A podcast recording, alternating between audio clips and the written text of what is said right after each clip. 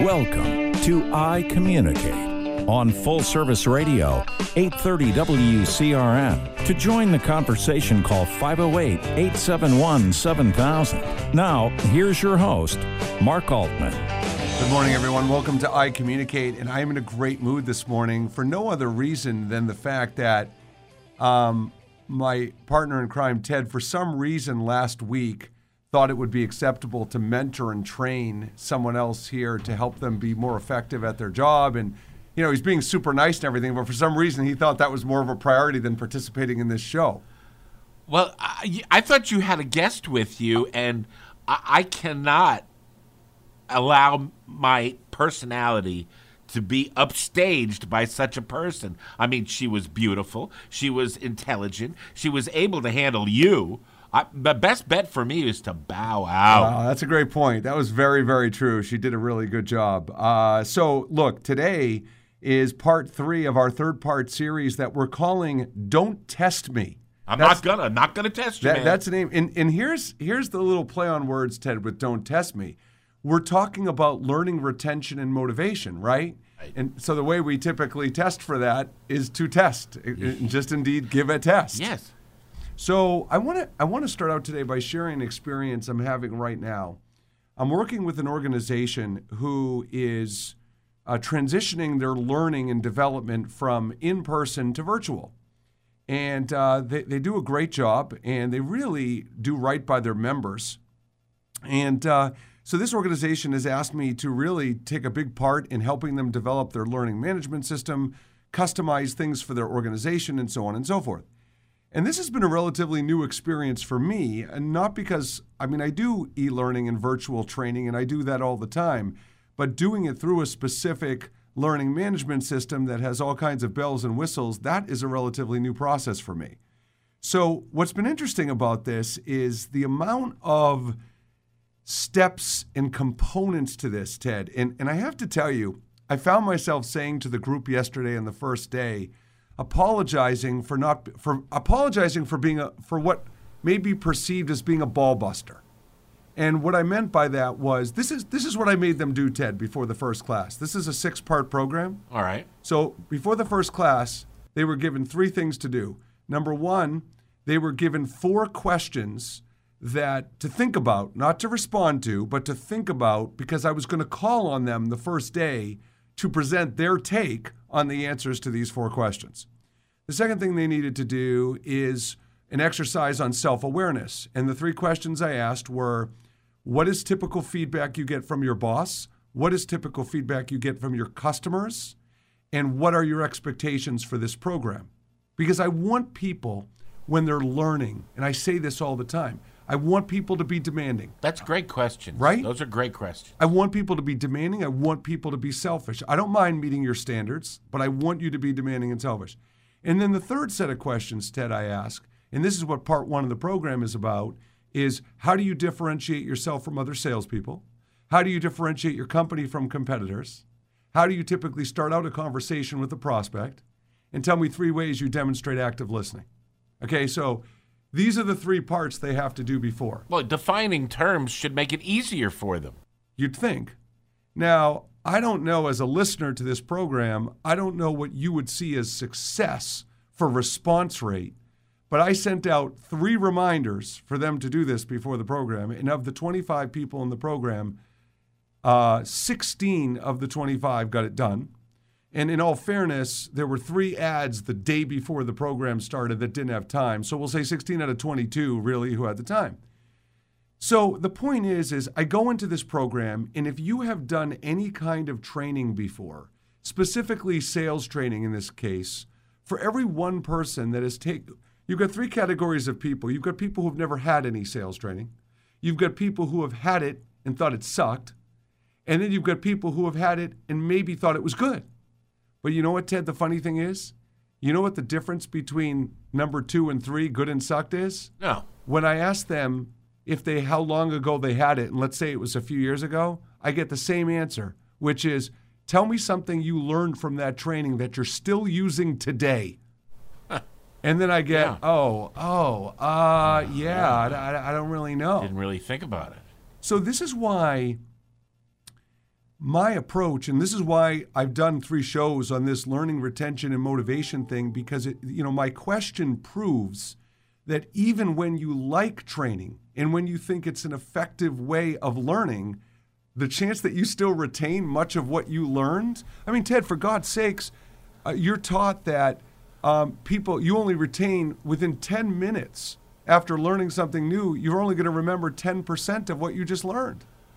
But, Mark, I don't want to challenge the newfangled ways of interpreting these things because I'm kind of an old guy, you know, and um, when, when we were taught something that it was essential to our curriculum, we were immediately required to use it. And we were told that that was the Socratic method. You have to take a piece of information, use it, and then you'll remember it the next time you need to use it. And, you know, that works, but it's terribly painful for some people because being required to do something immediately after learning it is sort of like, well, can I get back to you? People are going to say, well, let me think about it. You know, they're not ready to be put on the spot. Well, I, I think that's fantastic. And let me tell you, Ted, how I've, how I'm addressing that, not only in this training, but how I typically address it. So the first thing I do, which is very unusual for trainers to do, is in this case, the sales managers who chose the people they were sending to training are not really actively engaged in this process. So I'm reaching out to all the sales managers every week of the training, and I'm saying, here's what your team did, here's what they're being asked to do in the interim to use it, and here's how you can actually reinforce it happening. So that's one thing. And then the second thing that I think is really important is the next training that takes place, we're going to do the first half of the training is going to be a reinforce and refresh, and people are going to have to present a more polished version of what they were taught the previous week. Well, can we go back to what you said about sixteen out of twenty actually participated? Yeah. I know it's not, uh, what's the word, au courant to exclude people who don't follow directions. But again, being an old guy, if I came to class unprepared, I was told to sit over there, and no, you can't raise your hand, Ted. Well, so uh, go ahead and finish your thought. Okay, so online with Zoom or Skype or whatever the heck it is, if you have twenty-two people participating, and only sixteen actually did the work, well, it's not inappropriate to tell the others to turn their mic off, and we'll get back to you. Please listen in, and we're going to ask you what you learned since you didn't do the work. Well, you're, you're talking about something that is uh, a slippery slope. Not that I disagree with it, but let me tell you how I'm addressing that, what I'm up against, Ted, in that regard. So we've told everybody, we've made it clear before the training, you can't go on to week two if you haven't completed everything in week one, to your point. And so let's let's play this out. So we've said that in a hundred different ways. Now, we've also told people that if you miss a week, um, you know, you can watch the video. That's the recording of it. But you can't miss more than one week or you can't get certified in the training. The problem is, and I addressed this yesterday, is the elephant in the room. So if you're sitting there in a training and you say, okay, well, if you don't do A, B, C, D, E, and F, you can't get certified, then as the participant in the room, I might say to myself, so what? You know, who cares if I get certified? So I addressed this yesterday, and I actually said to the participants, I said, let me explain to you why you care about certification. It might on the surface mean nothing to you right in that moment, but the likelihood that you stay in the very same job you are right now for the rest of your life is slim and none. And so based on that in mind, how nice would it be that if you could have on your resume or when you're interviewing for other jobs that you are certified in these core competencies and have this skill set under your belt, and that's why it's important to get certified. Whenever I was in a classroom and presenting, and somebody would say to me, well, how is this relevant to the job we're doing? I'd say, well, all of the pieces of what we teach will work for your job. Let me ask you a question. If you went down to the beach and the lifeguard who's certified said, oh, no, I skipped that part where I saved your life. That's a great analogy. Would, would that work for you? Oh, and usually the classroom relaxes and everybody laughs and says, okay, Ted, you know, I'll listen. That's great. Yeah, that's a great point, Ted. And, and I, I will tell you, though, here's the biggest challenge I'm up against, because I am aligned with what you're saying. Uh, what you're saying. The biggest challenge I'm up against is this. Because I'm working for an organization and I don't have a direct line to the sales managers, if it was a private training that I was doing directly for a company, I, and, I, and I knew the managers would back me, then I could say, hey, this is how we're doing it. But in this case, they're sending their members and paying these fees. And so if, if I said what you said and they said, well, screw that, we're paying all this money, you got to do it. That's where the that's where the struggle is for me in this case. Yeah, you're absolutely right. You've got to have the buy-in of the person who writes the check to back you when you push. Right. And so and so look, you know, my, my final piece to this is, you know, I was commenting before on being a ball buster, and the thing the thing that's tricky is my post-test, Ted, that I give them at the end of the training. I have two rules around the post-test. You have to take it within twenty-four hours of the training, which is for their own good while it's fresh in their mind. And the second thing is, if you fail the test, uh, and there's six questions, you have to get five out of six. Uh, if you fail the test, then you have to take it. You can't take it again for twelve, at least twelve more hours, because I don't want them just going right in again and fixing it, right? So, but but the thing about the test is, most online learning tests are true, false, and multiple choice.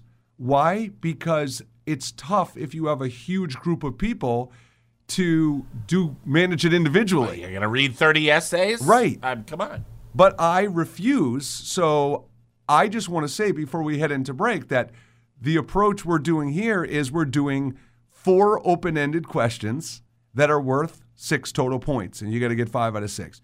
So look, when we come back, I'm going to talk about how companies and organizations can do a better job framing communication in conversation to set the tone where people having a really good attitude to be engaged once they walk in the door. So for Mark Altman, this is iCommunicate. We'll be right back. Turn it up. Turn it up. Turn it up. Now, iCommunicate continues on Full Service Radio, eight thirty W C R N. Once again, here's your host, Mark Altman. Okay, welcome back to iCommunicate. And if you'd like to call into the show, today we're talking about how to make learning more effective, how to motivate people to retain the information and be excited about the information they're about to learn. And the number to call in is five oh eight, eight seven one, seven thousand. What's that number? It's five oh eight, eight seven one, seven thousand. So part two of today's show, I got to tell you, this is one of my favorite topics in communication to discuss, and it's around framing conversation in communication. And we're going to talk about one of the five ingredients of Mindset Go's communication, which is word choice. And I'm going to give you a handful of examples. And before I give you my first example, I want to preface my comment. This isn't and will never be a show about politics. I am giving an example of something, no more, no less, to make a point. Should I use one of the uh, sound effects? You may need to. All right. So one of the things that really breaks my heart about politics, and I consider myself an independent, is the poor word choice usage between Democrats and Republicans. And an example to me is the phrase white privilege. And when you when you use a phrase like white privilege, it becomes irrelevant what's true or not true about white privilege, and what white people typically hear is an insult. So that is not a good way to make a point about white privilege. And so that phrase will be disruptive when trying to get alignment on an issue. Divisive also. Totally. So that's one example. Now I got a, I got another good example for you. Another good example is the word sales. Now, I've, I've talked about this on the show before. Salespeople will do whatever they can to avoid being called a salesperson because it has a negative connotation. How about companies right now, especially during COVID, who are making all kinds of changes? Think of the email that comes across in your inbox that says, we need to alert you about a policy change. All you hear is the word change. Because once we, and we're dealing with more change than we've ever dealt in our lives, and so the word change is polarizing. It's a bad word. So there are words that really disrupt being able to process, be open-minded, and listen to very specific information. And before I go on to how this impacts learning, retention, and motivation, I want to give one last example that happened yesterday. And you all know I love talking about my kids on the show. So I said to my son, based on the new arrangement in school, my thirteen-year-old son Cole, I said, hey, we're going to do some homeschool. I'm going to work with you on some soft skills and such. So if you could have seen the look on his face, because he hears the word homeschool, and it, I mean, even for me, it would sound miserable. Like, I, like there's nothing good about homeschool. Sure, right, like uh, there's no bus. Right? Right. Everybody on that bus rocks back oh, and forth. Right, right. And so, so I said to him, I go, you know what, scratch that. We're not doing homeschool. We're going to do student development.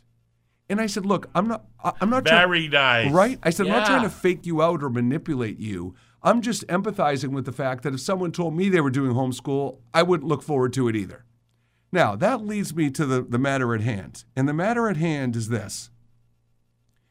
When companies make the decision that they're going to have their teams or individuals trained, they have made a unilateral assessment in that moment that the people that they want trained either are broken, and I, I'm I'm being uh, I'm embellishing on purpose, broken in the sense that below the norm, you know, not where they need to be in the standards, right? So that's what I mean by broken. That's a nicer way to say it. The second thing they might be thinking about is uh, they need some refreshing. You know, it's been a while since they've had training. They may need some refreshing. But the third thing may be, and this is the key point, the third thing, there's nothing wrong at all. They want to reward them for their hard work and their loyalty and their contributions to the company. And so, so hey, there's nothing wrong with you, but we want you to continue to grow and develop, not just to benefit us as a company, but to develop, to benefit you as a person. So here's what goes wrong, Ted. If the, if the best laid plans and intentions are genuinely to reward someone, okay? If I could show you the emails that go out to the people in the training from the company, and it says something like this typically, dear so-and-so, uh, Mark Altman from Mindset Go will be coming in for training the next four weeks.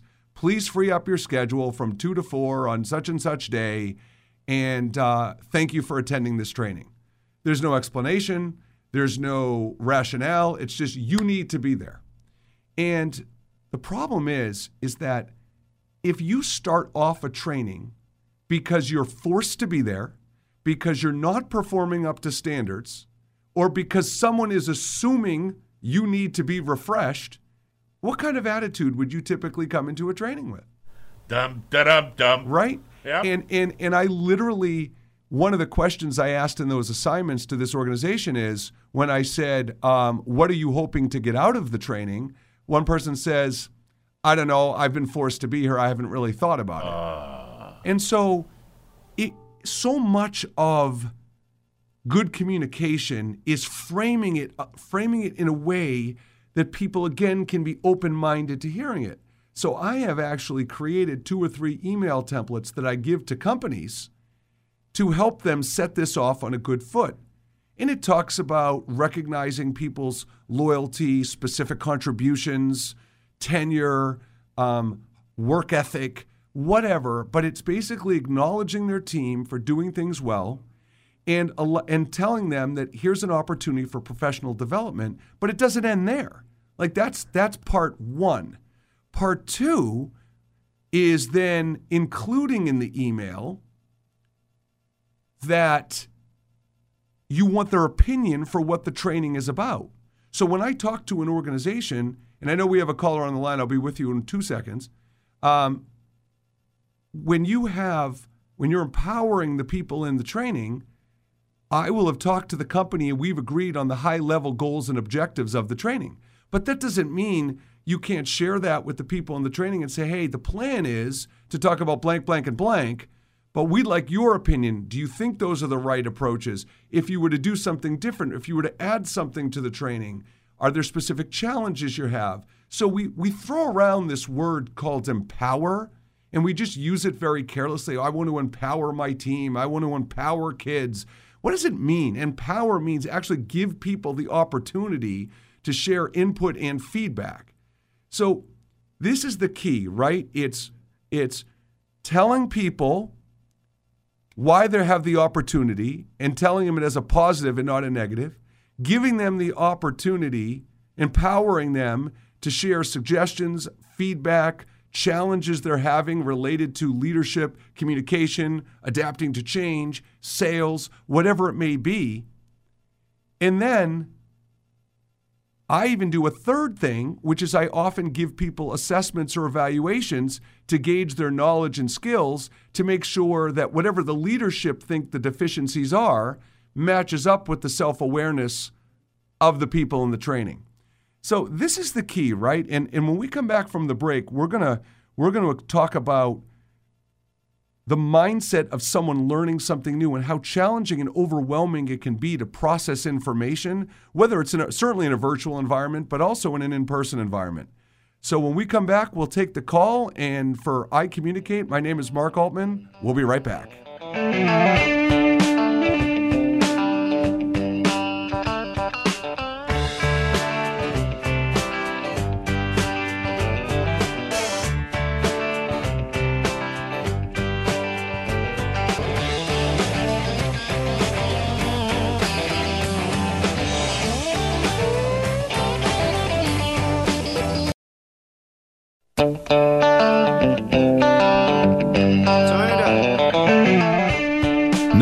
iCommunicate continues on Full Service Radio, eight thirty W C R N. Once again, here's your host, Mark Altman. Okay, welcome back to iCommunicate. We're talking about learning, retention, and development, and how to motivate and engage people to learn. And, you know, I talked in the beginning of the show, my partner in crime, Ted. Well, I have another partner in crime that happens to be on the phone right now, a friend and very uh, successful colleague, Joe Lyman. Joe, good to hear from you. Hey, thank you, sir. You know, I was struck when you were speaking. I, I couldn't agree more with, with what you say. The the idea that we don't involve people in in their training before they show up for it, and sometimes they're there simply because they've been voluntold, is is is kind of crazy, right? I mean, the very essence of, of wanting to learn is part of the necessity of learning. But how do you want to learn if you don't know what you're going to or why you're going to it? Well, Joe, and I have to ask you, you know, one thing that I, you know, I haven't even spoken about yet, and I'd love to know if not only if you run into the same thing, but how you deal with it is when you when you deal with that voluntold approach or people, the messaging to go into the training that you're not up to standards or whatever, I feel like I have to actually spend the first half hour, forty-five minutes of training addressing that elephant in the room and getting people knowing that it's going to be worthwhile and it's going to be engaging. And you almost have to kind of deal with that, and it adds an extra wrinkle to the training that wouldn't necessarily have to be there otherwise. Oh, I, I think you're absolutely correct. In fact, I've I've gotten to the point now where that's my beginning, right? It's like, why be here? And I, and I actually tell them, uh, um, I, I flat out say, I say, it doesn't matter if you learn something new today. It doesn't matter. I say, what on, the only thing that matters is if you do something different to create a better outcome when you go back to your workspace. And and that sometimes catches people off guard, but I think it gets them it gets them past the what am I doing here, right? I, I actually walked into a training one day when I said, so how long have all of you known you were coming to this training? And this training had been planned like for a couple of months. And they said, uh, you know, like twenty minutes. Oh, that's insanity, because first of all, people can't put anything in the back, like an agenda at a meeting, right? The agenda tells you what you're going to be thinking about when you walk through the door to your meeting. Knowing that you're going to training and knowing what's going to be discussed is how you begin to think about it and how you begin to understand and look for ways for it to be beneficial to you. But when you just, you know, blank people out like that, that's just a really bad idea. Adults, adults in particular, I mean, kids go to school anticipating that something will happen. Adults don't go to work with that same mindset when it comes to training. So whatever we can do to help people get to that point is beneficial to them, which, of course, is the point why somebody paid to have the training in the first place. Well, and I think Joe brings up a really important point. And, and Joe, I found that I've started to do this over the last couple months with coaching, because what I'm finding is, you know, all, we, we know everybody's always busy and loves to use the word, but my point is, is that often my clients come to coaching sessions and they have given no thought to what they want to talk about, where they need help, stop and be mindful of, hey, what's going on in my day? Let me think about what do I want to accomplish, goals and objectives. And so I've started this new process where I'll actually email them the day before with a little very mini email that says, these are the three things I need you to be thinking about tomorrow. So if nothing else, it stops them in their tracks and actually makes them take a few minutes to do that.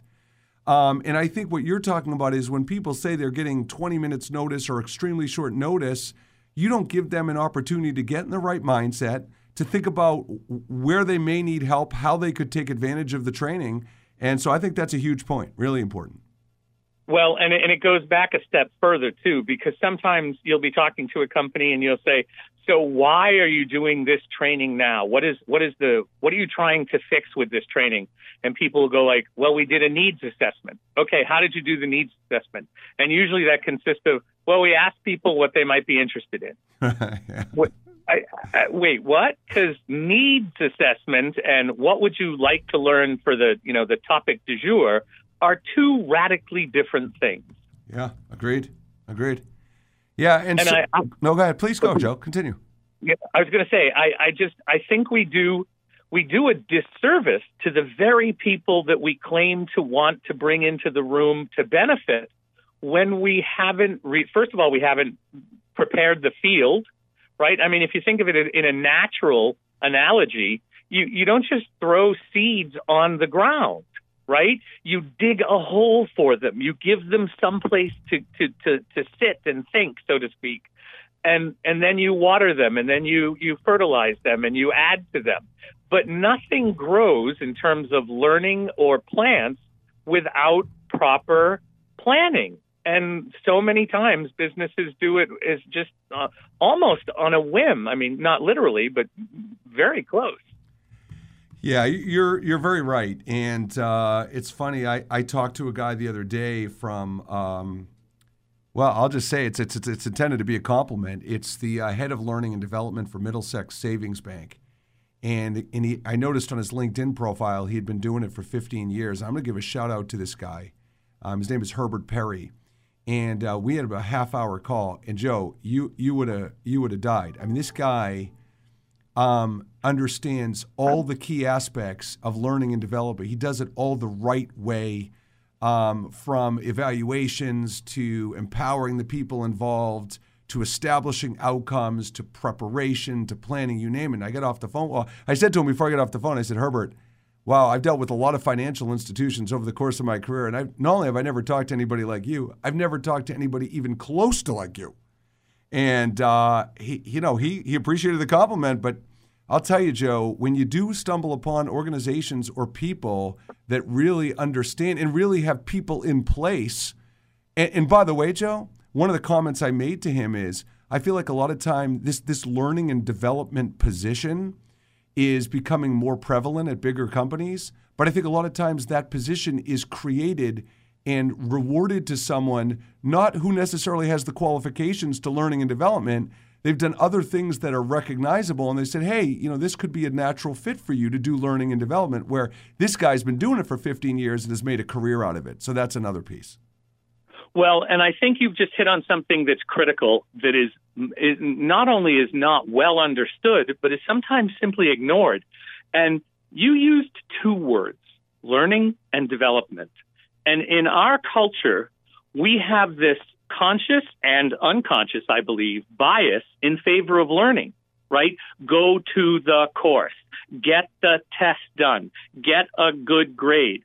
But what happened to the development portion of that sentence, hmm. right? What happened to the idea that there is some value, some purpose, some greater, further down the line benefit to learning something? It, I mean, the part of the problem is that as a result of the way public education works in this country, mm. I, I shouldn't even point out public, but education in general, right, right. we value the ability to cover the material, take a test, and demonstrate our competency. Except that if you ask somebody six months later what they studied, as you referenced earlier with, you know, training, what do you remember from the training? What are you still using from the training? People go like, what do you mean? So we, we, we've got the learning end that we focus on, and, and we could have a conversation about how that has its own issues, but we don't talk about the development end, which is ultimately the point to the learning, so that when it's when it's not part of the of the conversation, it just gets lost. Yeah, great point. Joe, God, you always add so much value. Thank you so much for calling in. Uh, great, great insight. And uh, you and I have to catch up very soon. Uh, great to hear from you. Absolutely. Thanks a lot. All take right. care. Take care, Joe. So, look, you know, uh, Joe really made so many great points. And I, I, I just want to say that I had this big epiphany the other day about someone, someone said something to me and it made me think of something. Ted, check this out. I was talking to a former client and uh, we were talking, I'm like, how's it going? You know, are are you doing the things we discussed? And I would mention one or two or three things. And he would say, and one of the things he said was, he goes, oh, I got to remember to do that. Oh. And I thought to myself, think of how many times we utter that phrase over the course of our life. Oh, I got to remember to do that. And one of the points, Ted, I make to people about communication, and you know I'm a very tra- – people who know me, I'm direct. I tell it like it is. When people deserve compliments, I could be the most complimentary person you, you in the world. You do have a filter, but you are very direct. Right. And so here's an example. Yesterday in the in the, in the training, someone said – I said, will you commit to doing that? And they said, I'll try. And I stopped the training and I said, look it, this might sound harsh, but when people use the word try, it's an excuse to fail. Now, I'm not saying to the person that that's what you were trying to do necessarily, but I am saying there is a reason we use the word try.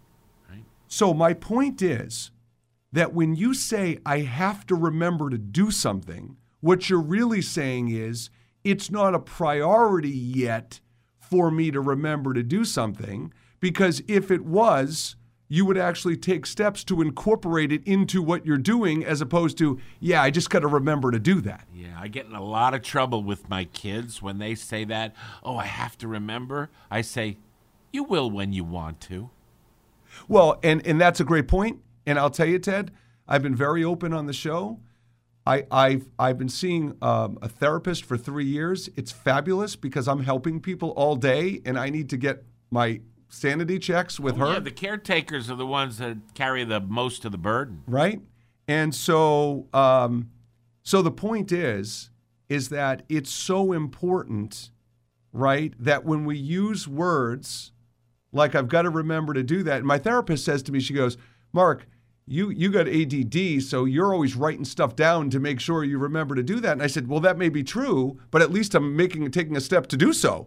So look, when we come back for our, our final segment, we're going to talk more about setting expectations um, and processing learning and effective ways to really get that retention piece down.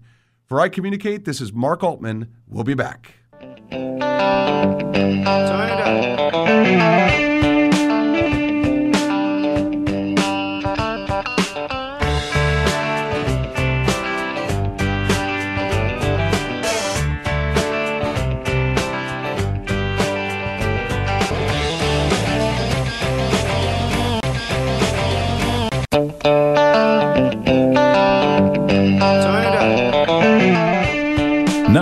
iCommunicate continues on Full Service Radio, eight thirty W C R N. Once again, here's your host, Mark Altman. Okay, welcome back to iCommunicate. Uh, thrilled to be here with you on a Thursday afternoon.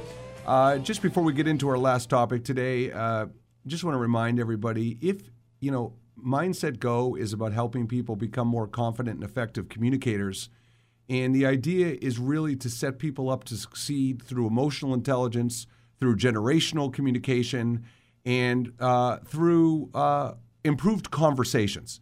And if you have, whether you're an H R or you're a leader within the organization or you're part of a sales team, and you think you could use some help or your company could use some help, call nine seven eight, two zero six, one five three five, or you can email at uh, info at mindset go dot com.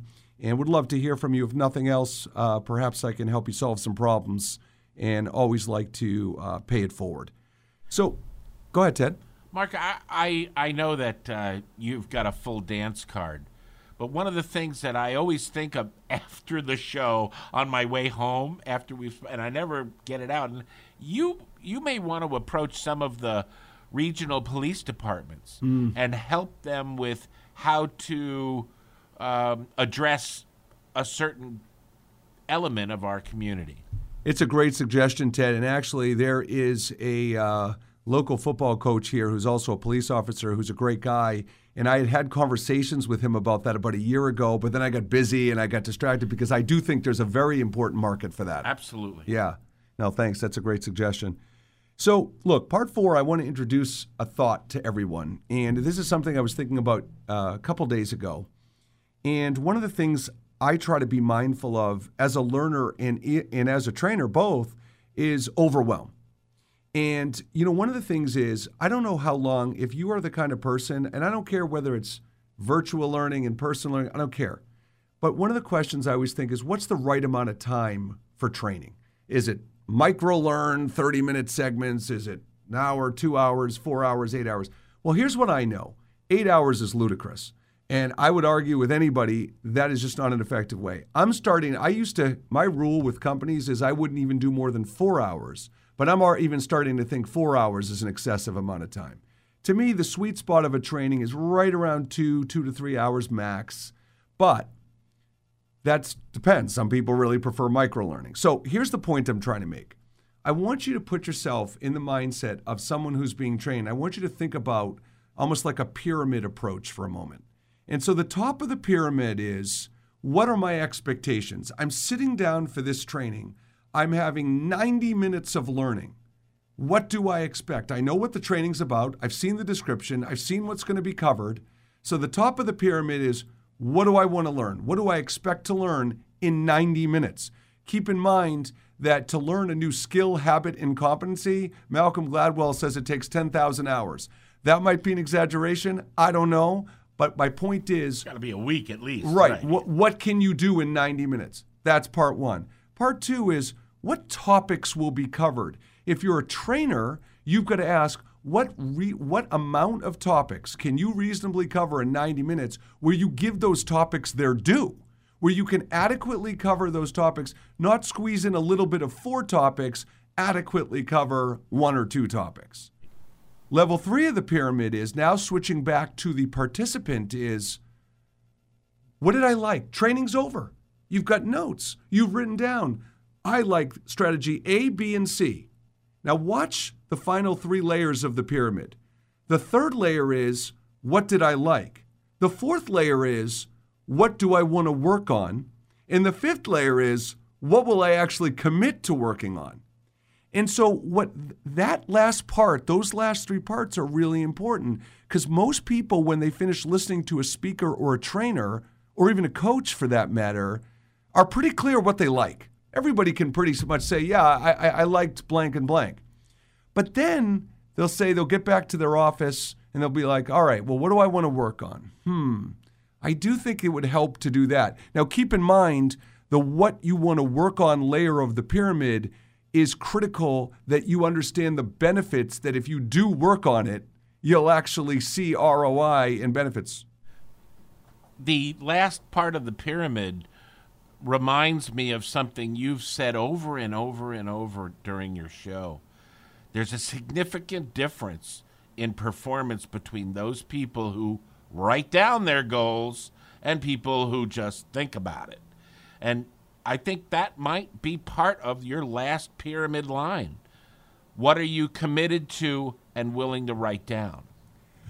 Yeah, and, and Ted, you know what's interesting about that is it really it really piggybacks on the why. Because when you make those goals, you're doing two things. And Ted, Ted was rightfully bringing that, because you're talking about accountability, really.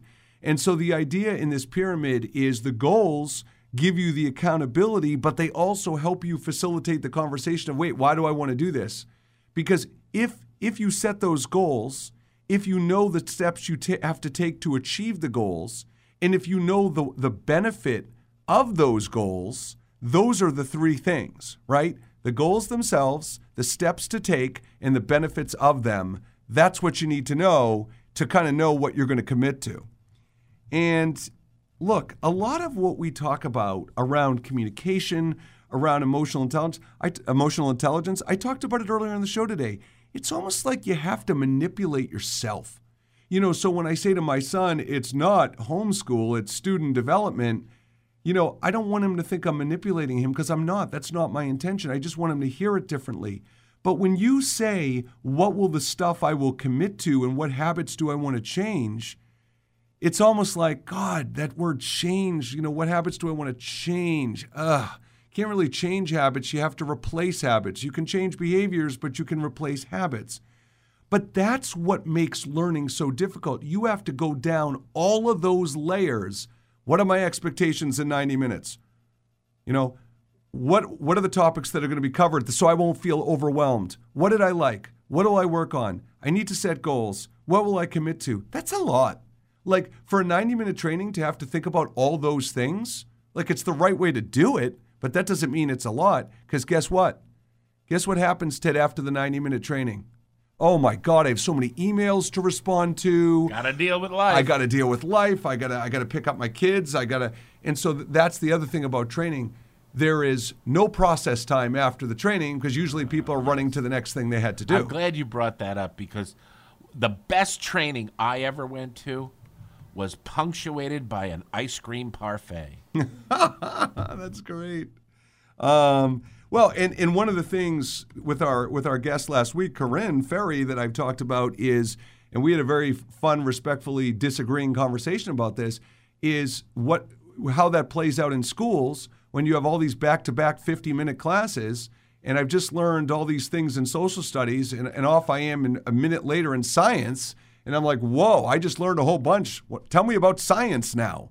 And and that's just not realistic, and that's not a way to learn. And for those of you who are in education, look, I am a big believer in not offering a problem unless you have a solution, because I don't like complaining just to complain.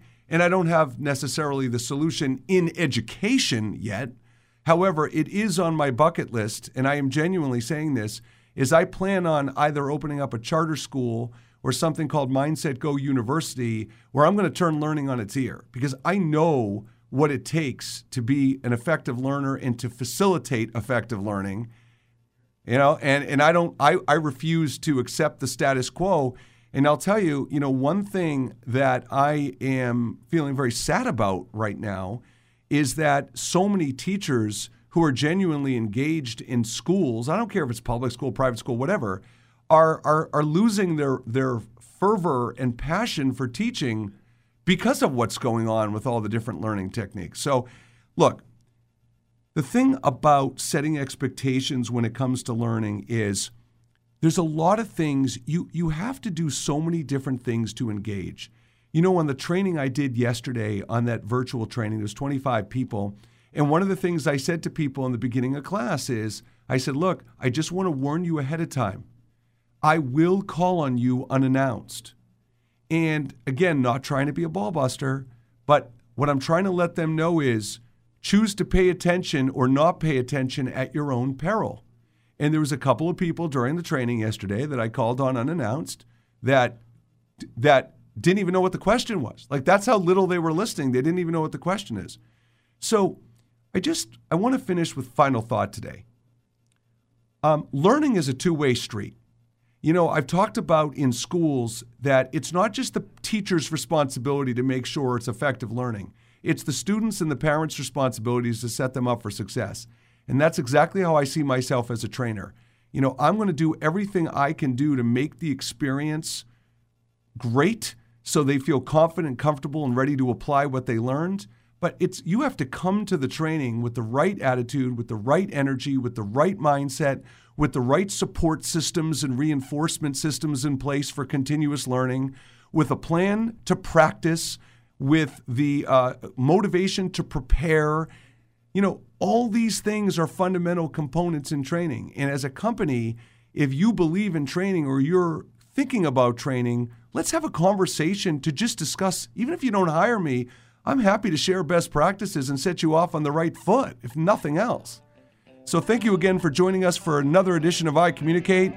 Thank you, Ted, for all your wonderful help and insight. I'm Mark you. Altman for iCommunicate. We'll see you next time.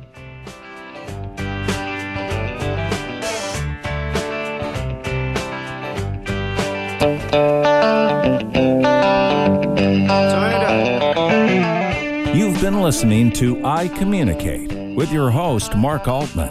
Join us again each week at this time on Full Service Radio, W C R N.